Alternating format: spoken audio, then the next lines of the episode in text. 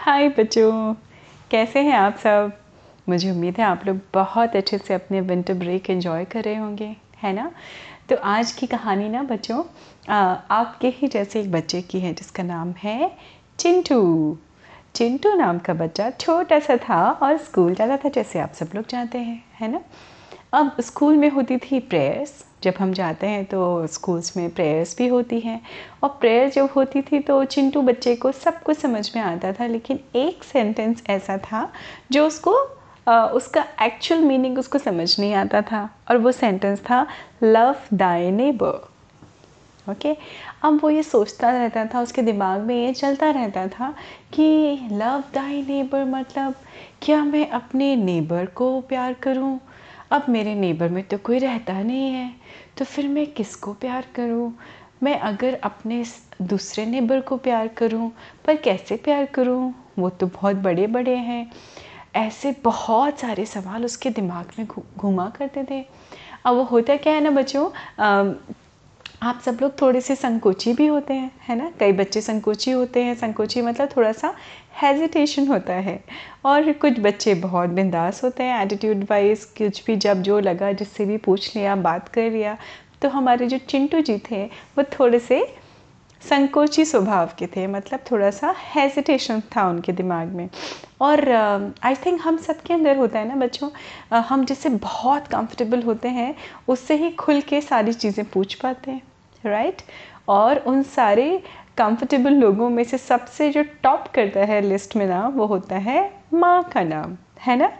तो एक दिन चिंटू ऐसे अपने स्कूल से घर वापस आया और उसने अपनी मम्मा से पूछा, मम्मा मम्मा, मुझे ना एक चीज़ समझ नहीं आ रही है बहुत दिनों से।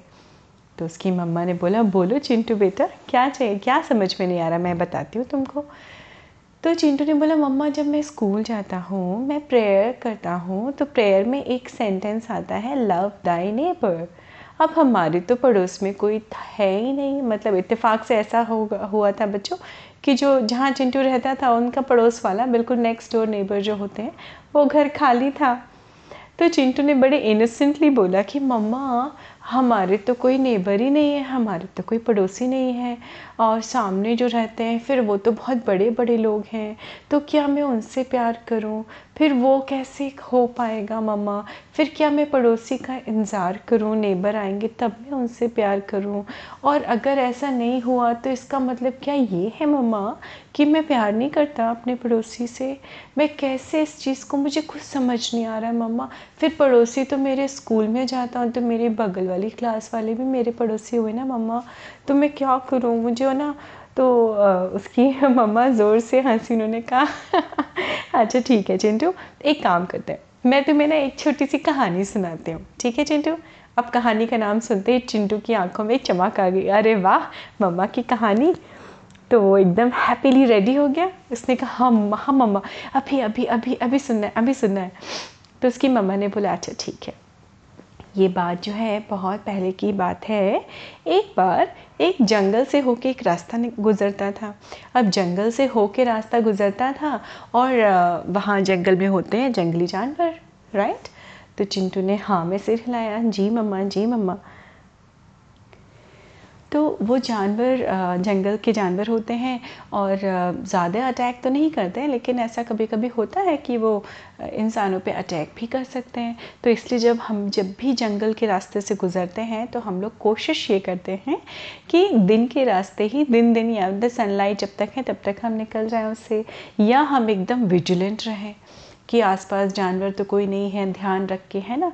और जानवर भी बच्चों हमारे ऊपर तभी अटैक करते हैं ना, चिंटू? उसकी मम्मा ने बोला, जब हमसे उनको कोई ख़तरा होता है, वो हमारे घर तो कभी नहीं आते, हम ही उनके घर के रास्ते से होके गुजरते हैं राइट तो चिंटू ने हाँ में सिर हिलाया, जी मम्मा जी मम्मा।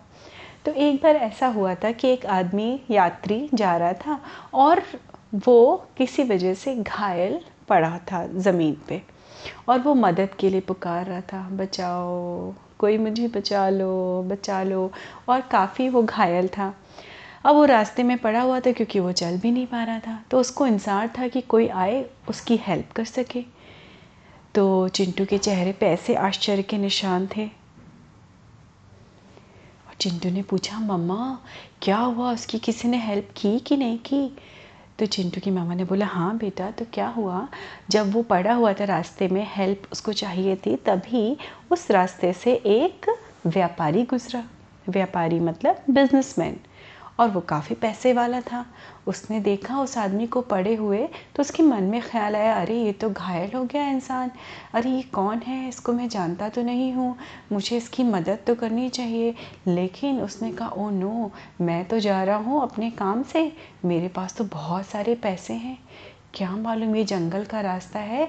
ज़रूर इसको किसी जंगली जानवर ने ही घायल किया होगा। या ये भी हो सकता है कि कोई डाकू वाकू तो नहीं छुपे हुए हैं यहाँ पे, जिसका सामान लूट के ले गए हो। अरे बाबा छोड़ो छोड़ो छोड़ो इसको, भागो भागो। अरे मेरे पैसे भी लूट लेंगे, मैं भी घायल हो जाऊँगा। तो वो इतने सारे डरों से ग्रसित होके वहाँ से भाग गया। मतलब उसको डर लगा, बहुत सारे उसने बैकग्राउंड रीज़न सोचे और वह वहाँ से उस आदमी के बिना हेल्प किए आगे भाग गया।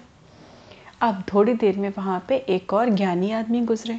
ज्ञानी आदमी थे जो उस गाँव के बड़े सम्मानित व्यक्ति थे।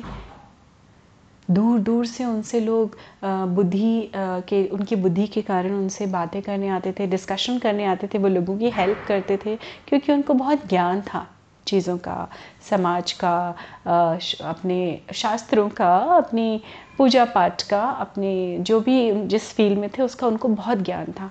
अब उन्होंने देखा, वो भी निकले वहाँ से, अब उन्होंने देखा, उन्होंने कहा, अरे, ये तो कोई घायल व्यक्ति पड़ा हुआ है, और अब मैं क्या करूँ?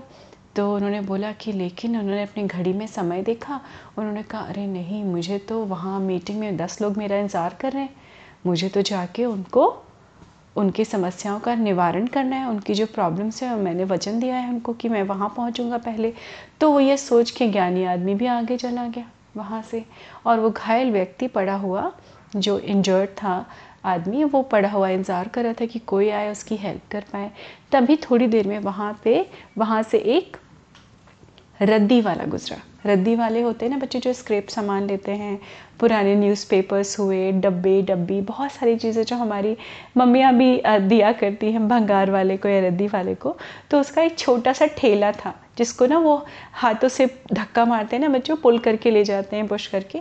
तो वो ठेला था उसने जैसे ही देखा कि वहाँ कोई घायल आदमी पड़ा है, वो दौड़ दौड़ के आया और उसके मन में और कोई दूसरा विचार नहीं आया। उसने फटाफट से सारा रद्दी का सामान डाल दिया नीचे और उस आदमी को मदद करके ठेले पे लिटाया और जितना हो सकता है जल्दी चला के, जितनी उसके अंदर ताकत थी, हिम्मत थी, वो उसको पास के हॉस्पिटल में ले गया और उसको ट्रीटमेंट के लिए डॉक्टर के पास भेजा और उसके बाद में फटाफट से दौड़ के आया और मन में ही सोच रहा था, अरे मेरा तो भंगार वाला ही सामान है ना, कौन लेके जाएगा? लेके भी चला जाएगा तो मेरी किस्मत। लेकिन चलो मैं इस घायल आदमी की मदद तो करूँ, उसकी जान तो बचे कि उसको उसको कम से कम ट्रीटमेंट मिलेगा, उसको पेन कम होगा, ये सोच के वो लौट के आया। फटाफट से उसने रद्दी पे सामान, रद्दी का सामान वापस अपने ठेले पे रखा और वो अपने घर चला गया, उसको या जहाँ भी जाना था। अब ये बात सुनते ही चिंटू के चेहरे पे हल्की सी मुस्कान आई। ओके? तो चिंटू ने कहा कि वाह मम्मा मुझे तो बहुत अच्छा लगा।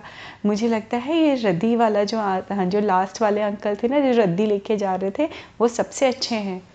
तो चिंटू की मम्मा ने कहा हाँ बेटा, यही मैं तुम्हें समझाना चाह रही थी कि देखो, इस दुनिया में बहुत बड़े बड़े ज्ञानी ज्ञानी ध्यानी लोग मिलेंगे, बहुत सारे पैसे वाले लोग भी मिलेंगे, लेकिन ज़रूरी नहीं है कि उनके अंदर लोगों को प्यार करने की क्षमता हो, उनके अंदर वैसा कंपैशन हो जो इंसानों के अंदर होना चाहिए। तो वो इंसान, जो इंसान की ज़रूरत पे मदद करता है, वो सबसे बड़ा होता है और इसी को कहा जाता है लव दाई नेबर अब तुम समझे चिंटू बेटा?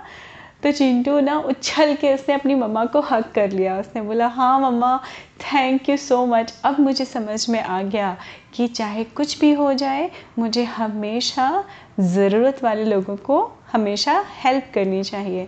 तो उसकी मम्मा ने कहा हाँ बेटा, और सिर्फ़ लोगों की नहीं, पशु, पक्षी, जितने भी लिविंग बीइंग है, क्योंकि हम ये दुनिया, ये धरती, ये प्लानट हम सबके साथ शेयर करते हैं।